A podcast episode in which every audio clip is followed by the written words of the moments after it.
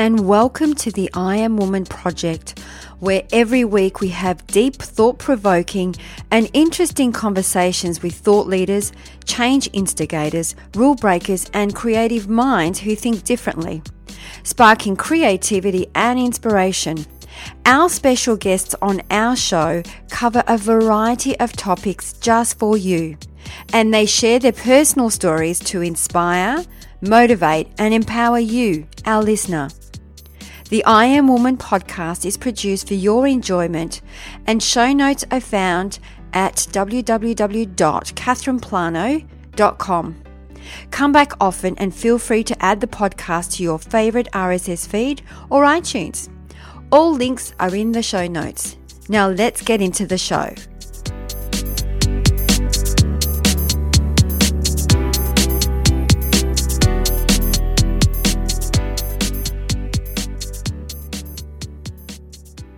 Today we have a very special guest for you, Deborah Rodriguez. Deborah is the author of the non-fiction New York Times bestseller Kabul Beauty School and the international best-selling novel The Little Coffee Shop of Kabul. The hairdresser and motivational speaker was a co founder and director of the first modern beauty academy in Afghanistan and also founded the non-profit Oasis Rescue.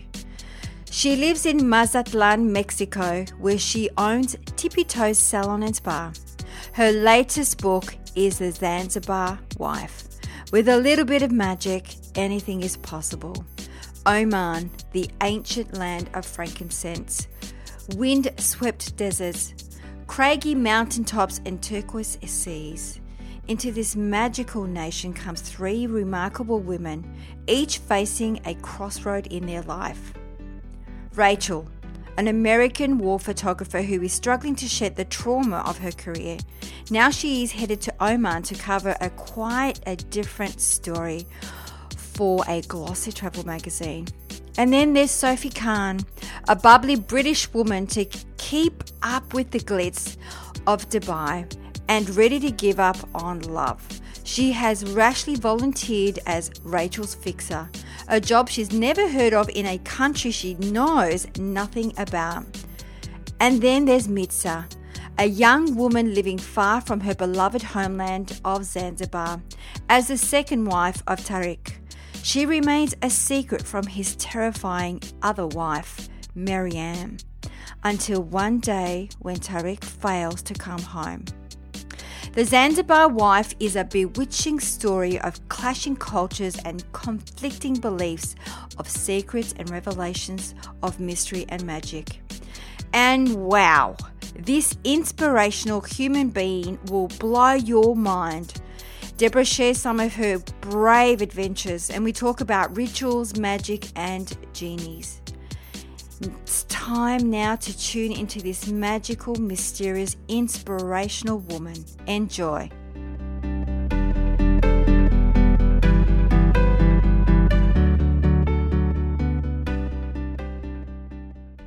Today we have a very special guest for you, Deborah Rodriguez, all the way from Mexico. Welcome to I Am Woman Project.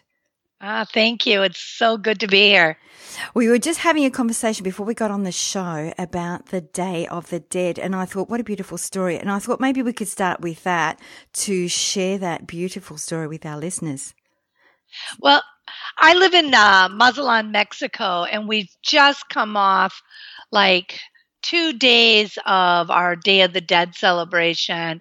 And everybody always thinks it's kind of creepy, but it is like one of the most amazing um, celebrations. You see people all dressed up, looking like skeletons and in fancy dress and all this sort of stuff. But the bottom line is, um, we have altars all throughout our town, and it's it's to um, spend time with the people in our lives who've passed. And our and our graveyards are full of flowers. I mean just full of flowers. And people um and they go and they decorate the grave or they uh decorate the altar and they put on on it they put a a candle uh, so that the the person they believe that on the night of the dead that the veil is thin and that your loved one can come back to you and you can spend time with them. And so the graveyards are full and um, everybody's altars and everybody has altars all through their house and out on the streets all through the city and the candle is so that they can find their way home. Otherwise they might have to light their finger so that they can find their way home. They also have a glass of water because they know the journey is long and they are thirsty. And they have their favorite kind of way of day of the dead bread.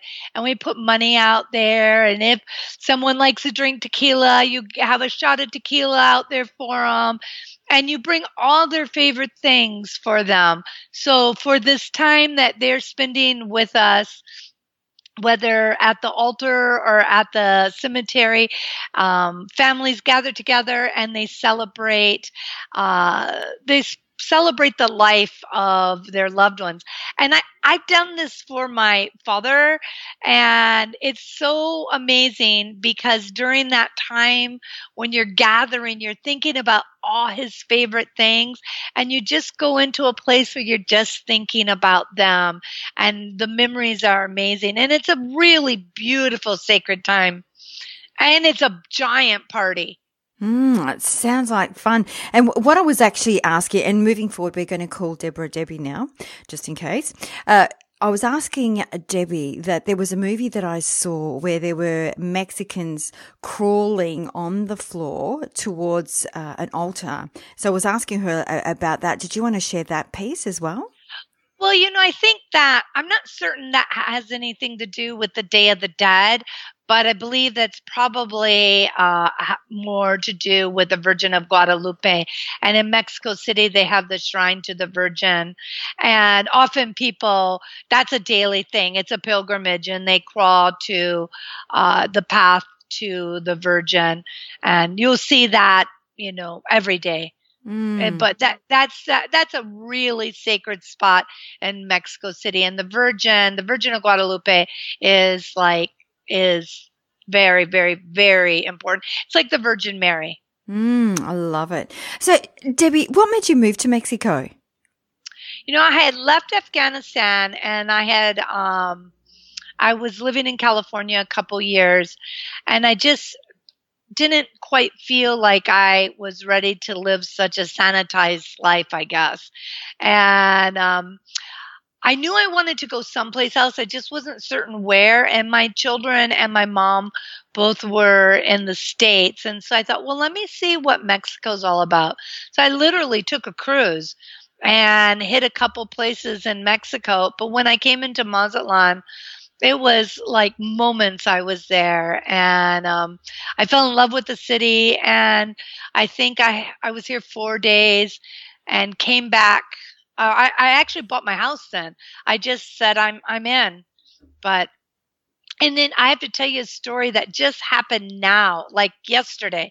So I have a little spa here. And so the, the book I wrote, The House on Carnival Street, talks all about the the whole Mexican part of my life, right? And I was in uh, I I still do hair. And I had a customer come in and she was from Australia. And I said, Oh, wow. And I said, Where are you from? She's like, Perth. And then she told me she had read The House on Carnival Street and all about the Day of the Dead, and they booked a vacation here to Mexico. And and I was just so stunned, and I thought that was so cool. And she came into the salon, and I did her hair. Was very nice. That is very cool. That's so cool. Yeah, absolutely. And and Debbie, the other thing too for our listeners, uh, Debbie's got this most amazing book. We were just talking how beautiful the design of the book is, The Zanzibar Wife. Was that um, inspired by your time in Afghanistan, or would you like to talk us through that? No, you know, I spent a lot of time, you know, I was in, uh, going in and out of Afghanistan all the time. And so always my stop was Dubai. And so I was going to be going back to Dubai and I, I wanted to find another setting for a book and um, i thought you know let me just go over to oman it's just right there and it's kind of a place that you don't hear a lot of people talking about and so i went into oman and it was probably one of the most stunning places I'd ever visited in the world. And the people were so incredibly nice. And they're surrounded by so much chaos and because it's, you know, right on by Yemen, it's uh, across from Iran, it butts up to Saudi Arabia. It's right next to Dubai. So they're so different because they don't have the bling. They're not as conservative. They're so welcoming and they're like accepting of of all religions and it's just really an amazing country. But then i also found out that they um it was all part of zanzibar was all part of oman back in i believe the 1600s and my um my driver kept saying to me about his father he kept saying, Yes, my father's Zanzibar wife. And I thought, Wow, that's intriguing. What do you mean your father's Zanzibar wife? And he says, Oh, yes, my father goes to Zanzibar. My mother's so angry, but he has, you know, he's had two Zanzibar wives. And so that just kind of sparked this intriguing, you know, I started just investigating Oman and Zanzibar and, um, just found some amazing stories. And in Oman, it has one of the most haunted places in the world. And so my imagination just went wild at that point. Oh, I'm I'm very curious what you mean about uh, about that. I mean, let's unpack that a little bit. What do you mean by that? Well, um, so uh, I I don't know if you're familiar with jinns, but jinns are what we would you've heard genie in the bottle. In islam uh, the jinn lives in a parallel universe with humans. And so uh, they can do good things for you. They can do bad things for you. They can say, for instance, if you are can't find your car keys, it's because the jinn took it. And and some jinns are really mean, and some jinns are really good, and they protect you. But everybody across the board um, believes, uh, and Islam believes in the jinn. It's part of the the the whole religion. And so in Bahla, they believe it's the birthplace of the jinn. And so there's also in that town, there's a lot of magic. And it is, um, they, people are, some people are actually afraid to go there. I wasn't afraid to go there, but I had a girlfriend who, uh, was terrified. And but we found we met so many amazing people and we literally kind of witnessed the magic and um and then you've got the the cross between Zanzibar. The Zanzibar people have are in Oman because Zanzibar and Oman were one. And um so then you have the culture between the voodoo for African voodoo and the mix of the whole jinn and the magic and everything. It just was ripe for some amazing storytelling. Oh, I just love it. I've got a vision of I, I don't know if you remember the show I Dream of Jeannie. Yes, Genie in a bottle. That's ex- yes, that's exactly what it is. Yep. So I've got I'll- this vision of I'm I'm walking around uh, Omar Oman. Is it Oman? Yeah. Uh. With a bottle of, of this genie that I could, you know, call upon when I want to create some magic. So it's actually quite beautiful. I don't think it's scary at all. No, and I actually came home with uh, a little genie in my bottle too. Oh so. wow! I love that. And do you actually use it as as in call it forward and work with your genie? Well, you know, I I guess you're supposed to keep your genie fed and happy, and my genie's probably been ignored a little bit, and so um, I don't. I'm I'm haven't quite known what to do with my genie in Mexico, so I still probably have to work on that. I just love it. Love I it. know, love right? It. Yeah, absolutely. Um, we could go on uh, on a conversation like this for uh, quite some time. So, for our listeners, they're probably sitting there going, "Who is Deborah Rodriguez?" Now, let's unpack your story. Tell us a little bit about you. Well, I am um, originally from Michigan in the United States, and I was born to a family of hairdressers, and um, I basically in 2001 uh, I went and uh, worked with 9/11 during the Twin Towers when they were attacked and I went and worked with firefighters doing massage therapy because I was a massage therapist. And then shortly after that, I went into Afghanistan with a medical team and realized then that uh, I could probably put my my skill as a hairdresser to good use there and went back and uh, helped open the first beauty school in Afghanistan. Oh, wow. That's amazing. And it's still going today? No, it's not because I had we had some big security issues and so it is no longer work no longer there but I still basically do the same thing here in Mexico train the women and um you know manicures pedicures facials massage um uh, sponsor girls to go to school for beauty schools so continuing the work just in a different country oh I just love that that's amazing so, what what actually um, motivated you to do that? What was your driver? To go to Afghanistan? Yeah, to to actually um, teach others how to, you know, be a beautician, a hairdresser, a, a, a masseur, a massage, massage therapist. yeah. Well, I didn't. Te- well, when I when I was in doing the medical team, because I wasn't medical, I was absolutely useless on the team. And so I wound up just taking my scissors out and start cutting hair. And it was then that I started I mean, I, I became at such, we had doctors and dentists and everything, but as the hairdresser, I was swamped doing so, I was working so much doing hair. And that's when I realized that, okay, so this is something that really needs to you know where where where are the salons where are the women who are doing hair? Why is everybody coming to me? Why don't they have their own salons mm-hmm. and so that's when i went in and tried to find them it was really really hard most of them had gone underground and they had um, it had been illegal during taliban time to um, you know wear makeup, fingernail polish, toenail polish, and you know, but the Afghans love their party makeup. They love doing their hair, and so but it had gone underground, and so most people they they didn't have their tools. Whatever if they were doing an underground salon and they got caught, you know, they could get beat, go to prison. Um, so most of them like either buried or broke or destroyed all their tools.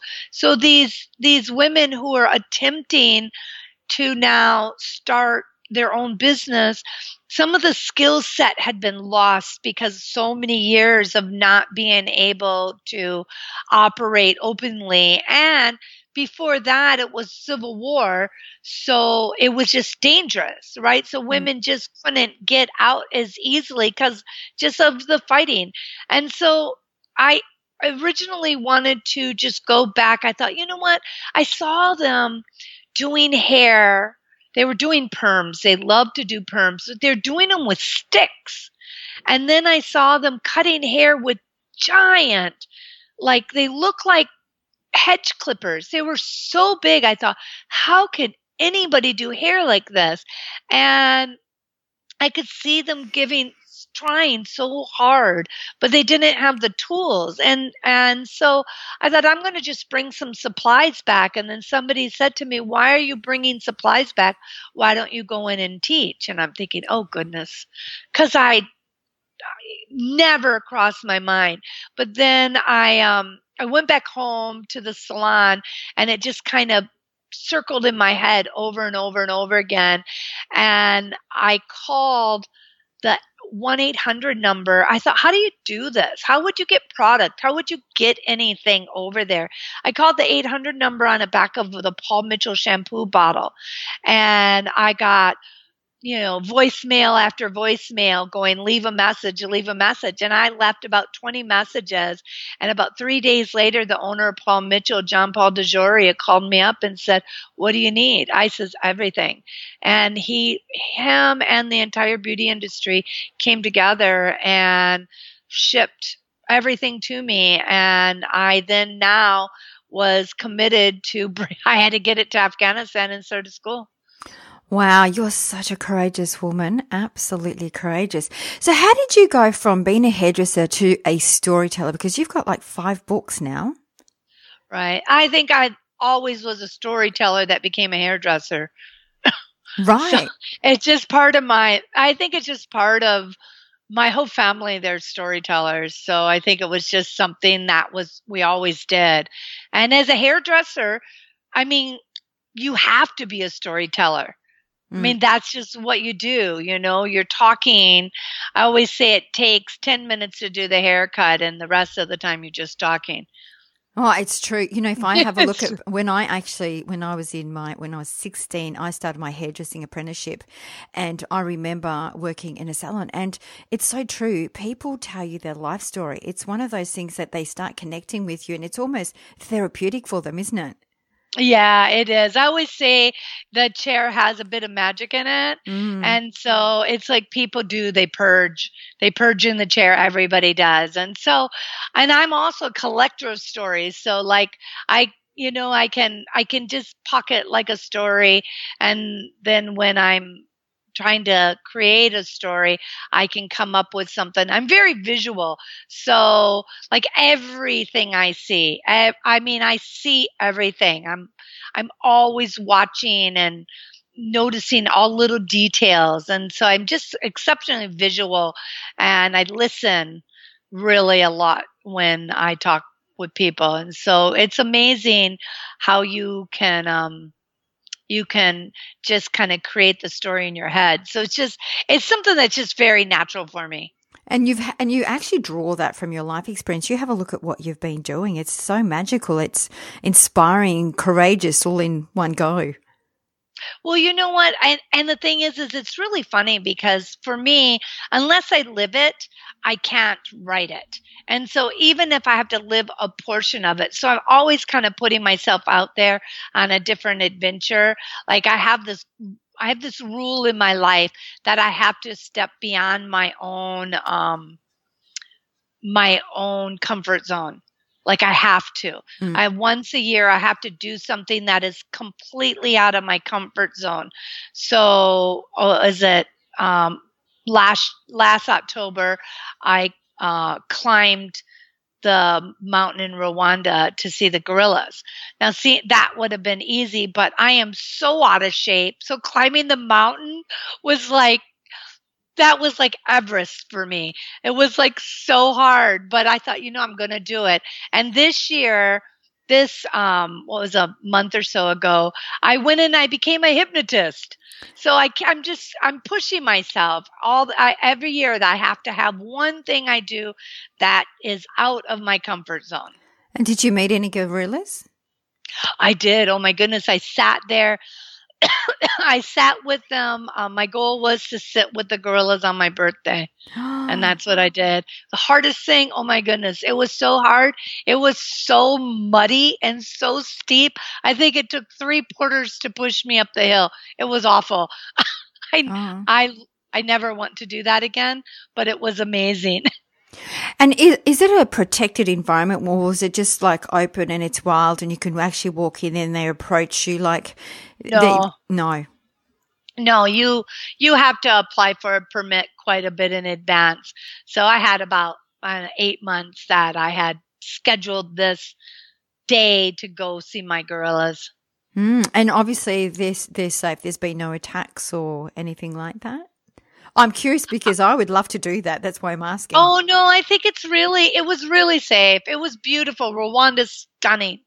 Um, it's it was it's so talk about magical. Talk about difficult. I went during rainy season, so it was just sloppy mud going up a steep mountain, but it was so so amazing and it's so surreal. You don't even believe that you're that close. Like they're pulling on your leg and the babies are running and, you know, untying your shoes or, you know, trying to grab things from you. It was just unbelievable. Wow. That's amazing. Yeah, I'm curious just a little bit more going back with the genie piece because I'm sure our listeners are also curious because you were talking about the difference between a good genie and a bad genie.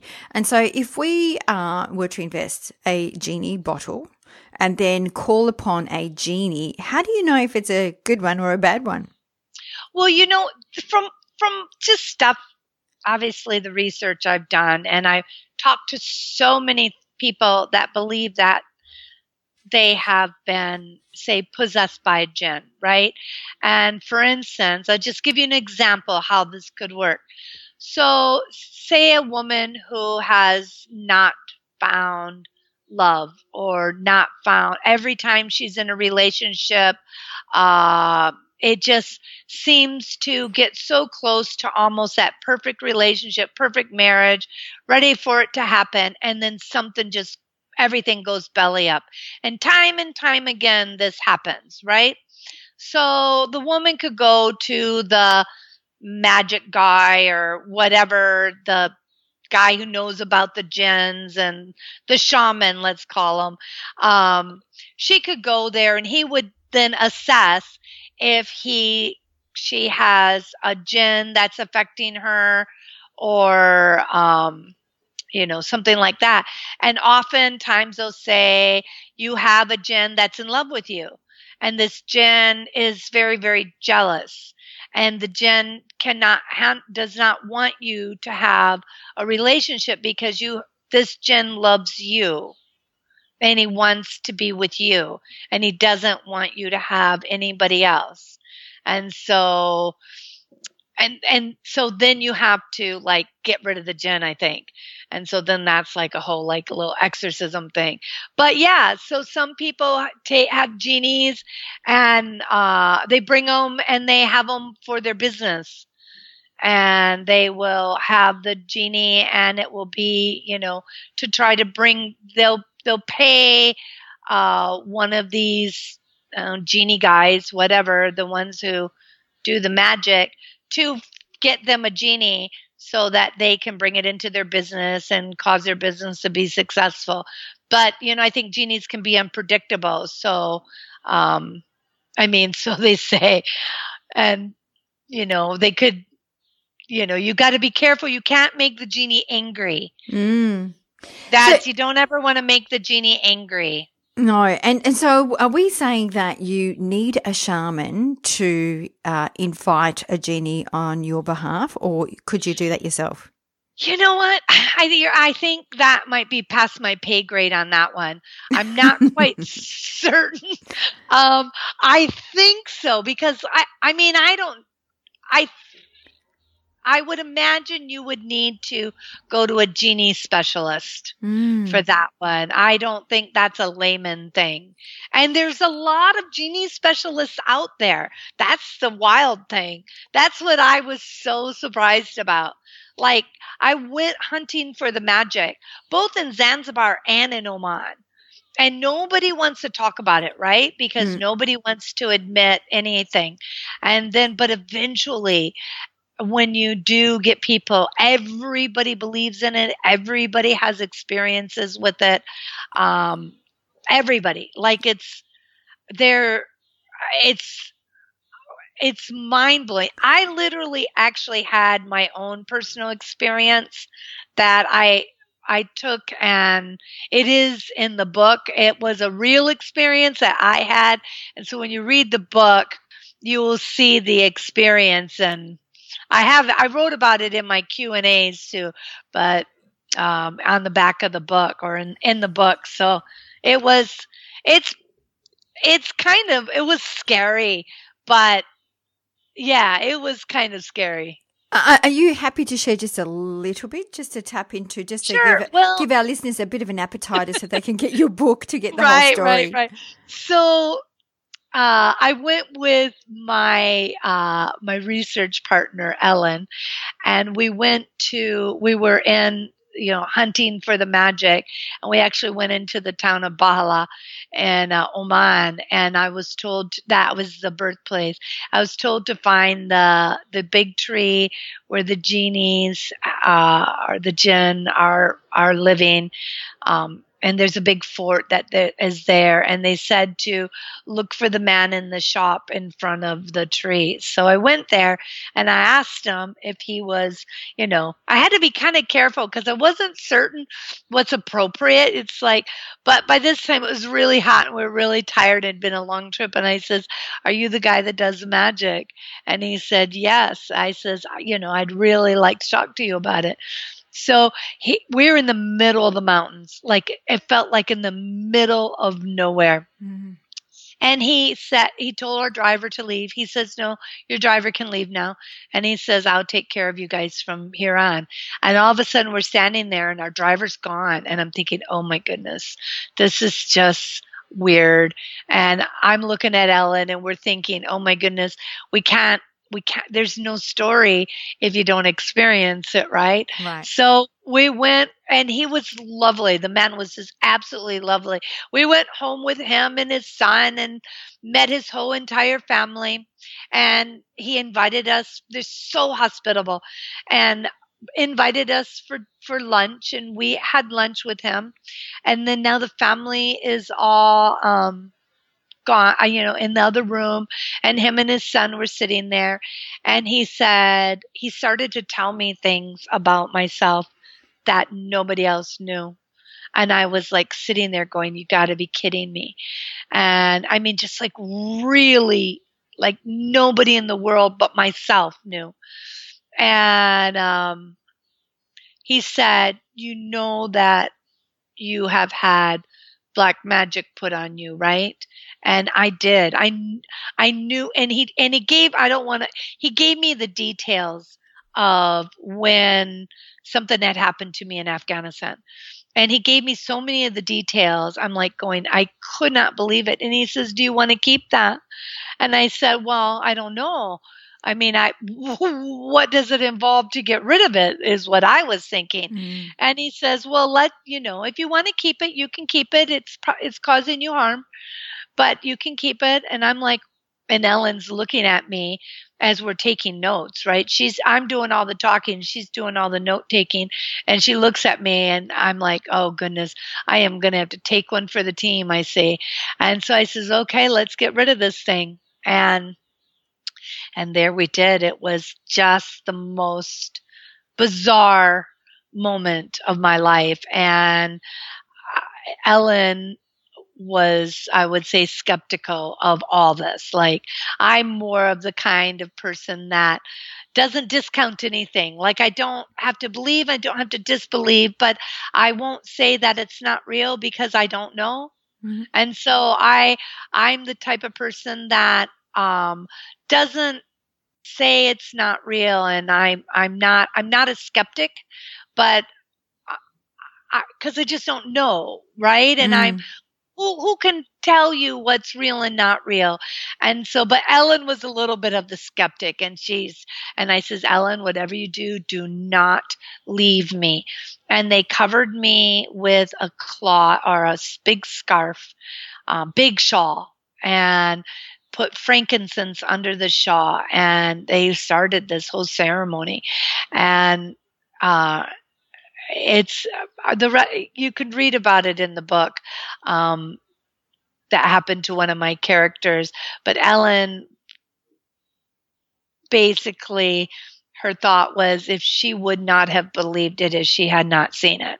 It was so uh, it was it was it was unbelievable it was unbelievable and scary a little bit and it it was very overwhelming for me so wow. And have yeah, you crazy? Oh, I love it. I'm covered in goosebumps listening to this. and I'm just thinking like, has your life changed from that, you know, whatever it's almost like an exorcism, isn't it? So has it your life changed? yes. You know, it was it was weird. Well, I had been having awful, awful stomach problems. And he said, Oh, and he touched my stomach. He goes, Your problem's right here, right? I'm like, Oh my goodness. I thought I was going to go through the ceiling. I haven't had any stomach problems since then. Wow. Which is really weird. And the and another thing is I had they were smoking me. I felt like I was a smoked turkey or something. They had this big shawl over me and this frankincense that was smoking underneath the shawl. I have asthma. I thought I'm going to die. I just knew that I'm just going to die. I'm going to die in the process of writing this book. I am going to die. There was, I was so scared. I was so scared. And I'm thinking, I'm in the mountains in the middle of nowhere and the most haunted place on the earth, covered in a shawl with frankincense flowing up me. And I'm thinking, what is wrong with me? I am crazy absolutely insane to be doing this. And so I still can't believe I did it. And and this is this where you uh, received your genie, genie in a bottle.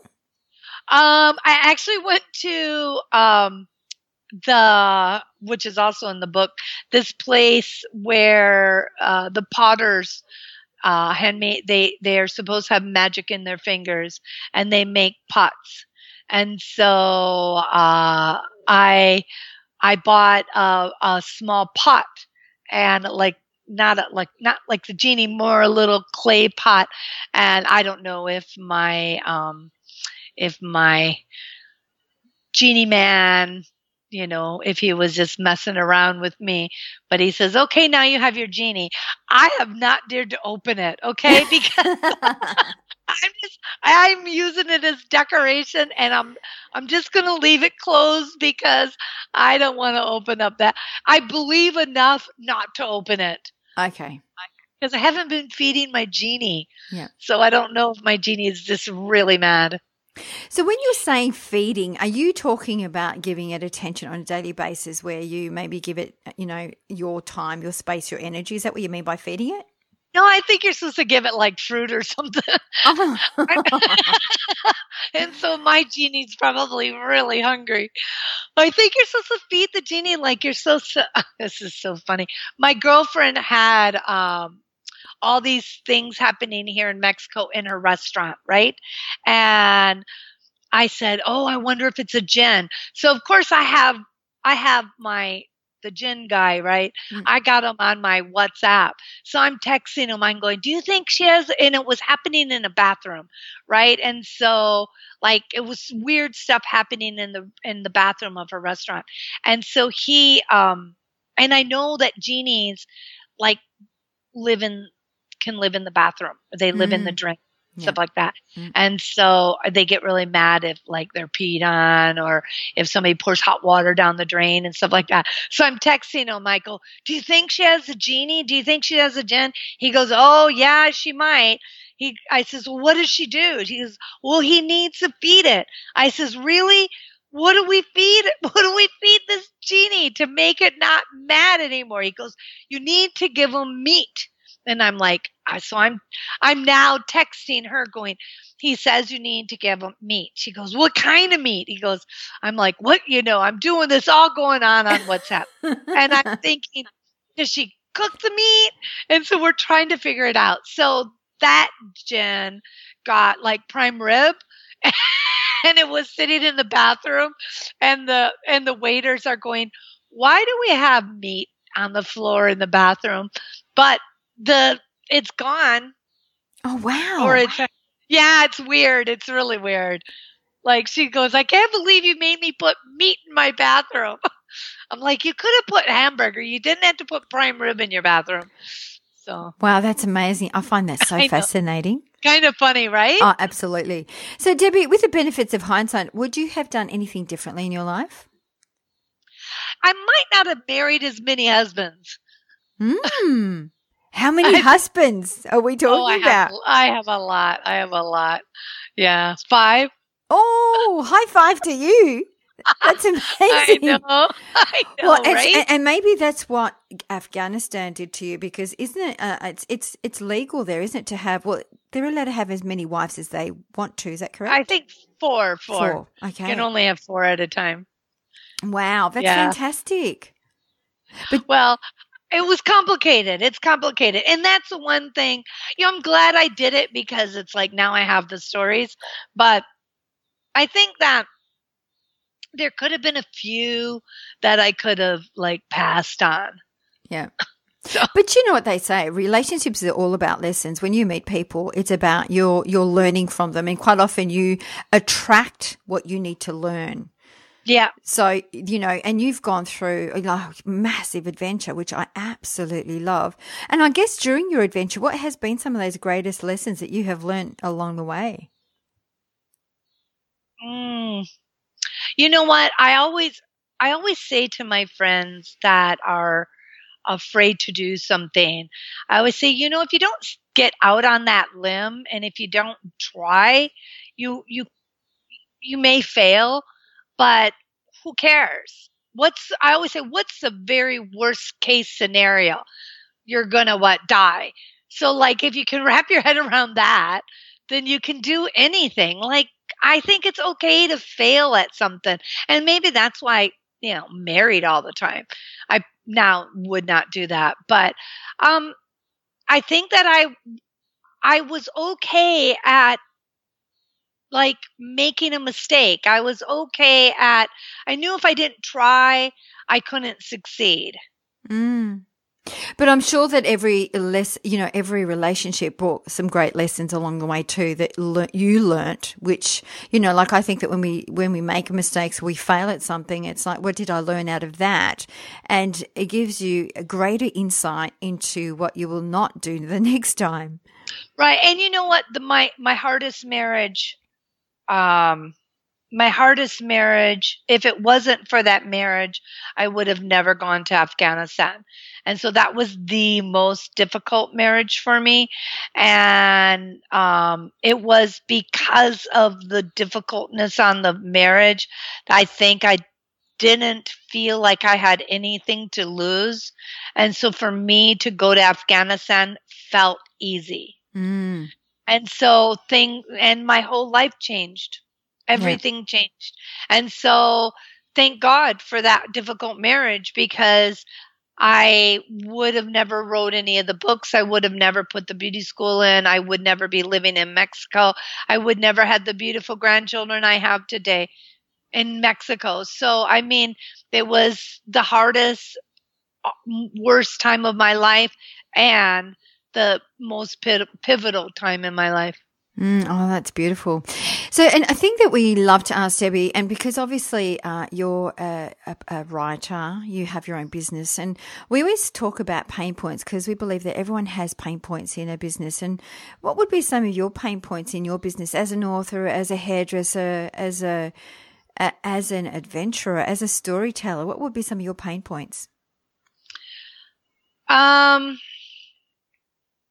I think that the the thing that is the most difficult in in um say for instance in the in this business in in in publishing books and stuff like that is how publishing has changed so mm. much in the past you know say 13 years uh from having to, you know, in the past, you basically sold a book and you sat back and you really didn't do anything and you went on a book tour and that was pretty much it.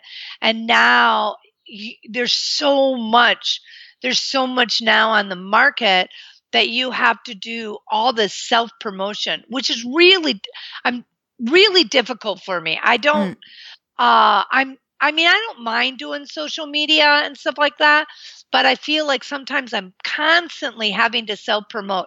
And I'm not a big self promoter. I kind of, that feels awkward.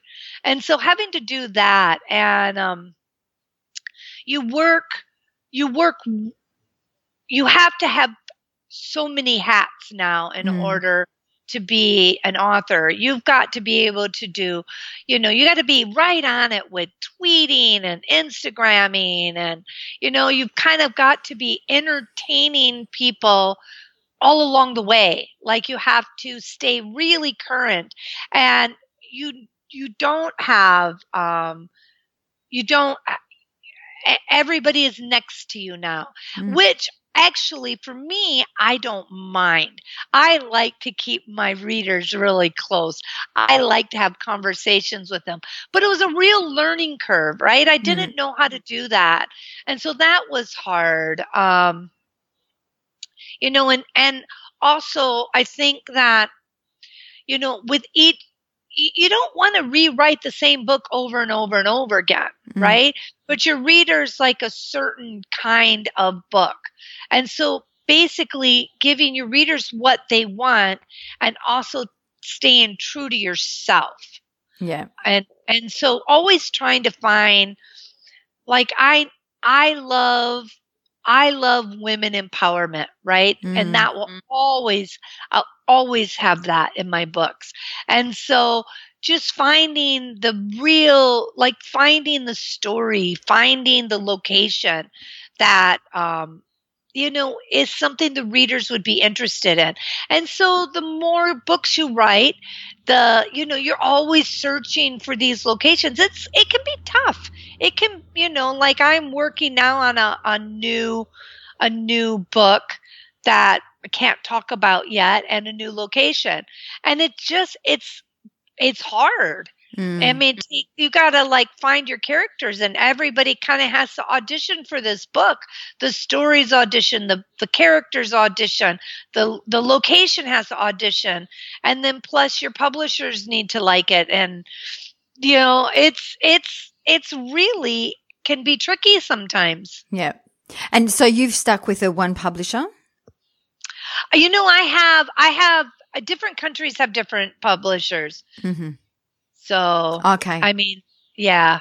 Yeah. So, what I'd love to do is uh, find out what advice would you have given your younger self?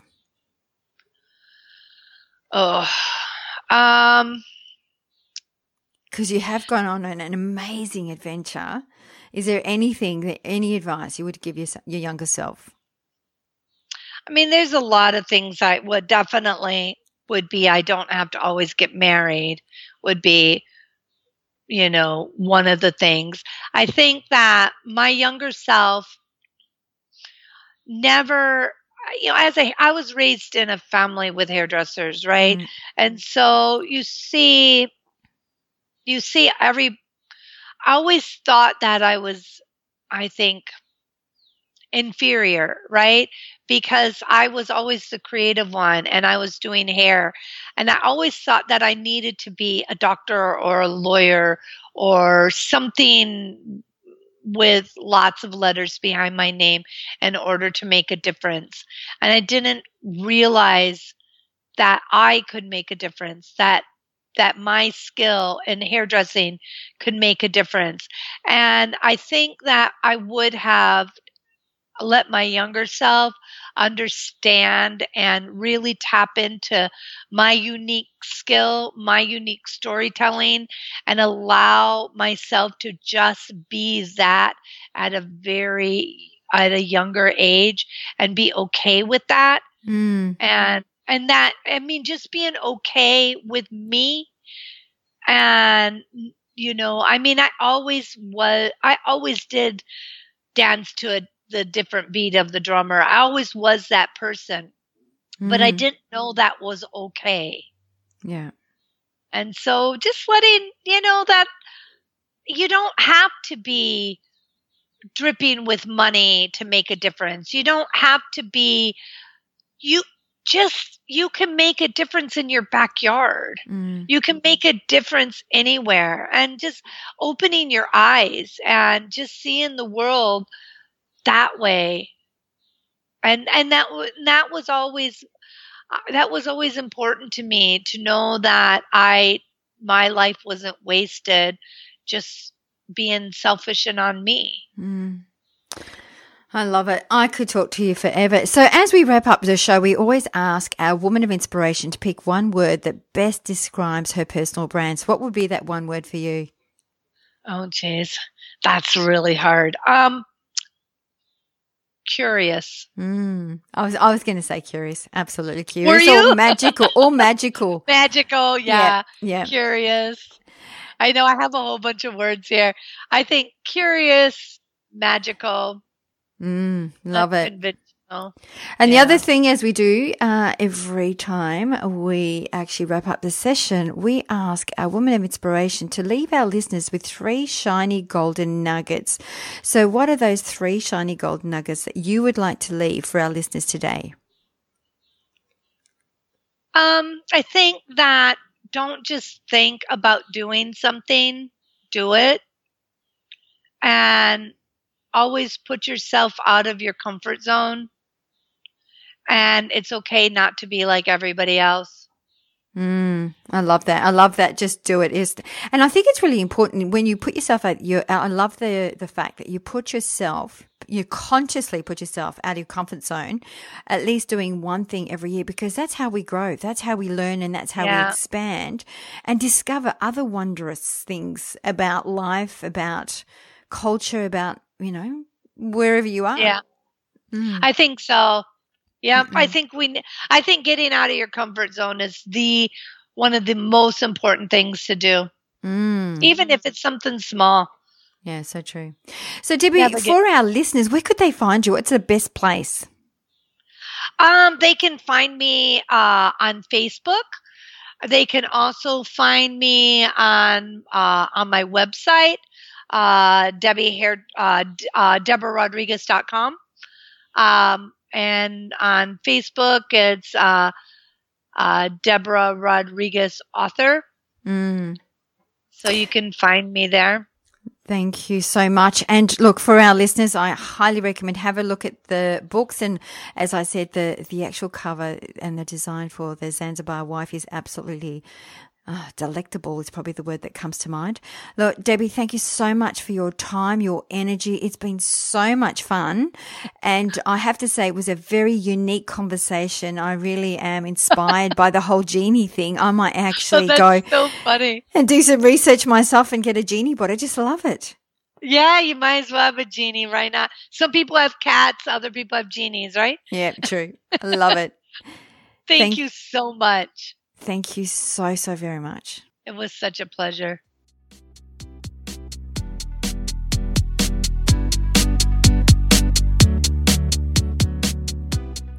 That brings us to the end of another episode.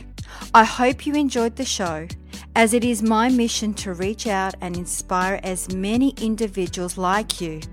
And one of the best ways to help us achieve this goal is by giving us a good review on iTunes. It's easy and it only takes about 10 seconds. And when you do, please be sure to let us know by sending us an email to collect your special gift, where you have a choice from six guided meditations or an ebook to soothe your soul. Now, if you have any questions or special guests that you would like to hear from, please send us an email to support at catherineplano.com.au and we will get right back to you. You can also find us on Instagram, Twitter, or Facebook at Catherine Plano. That's it for now. Thanks for listening. Until next week, please take care of yourself.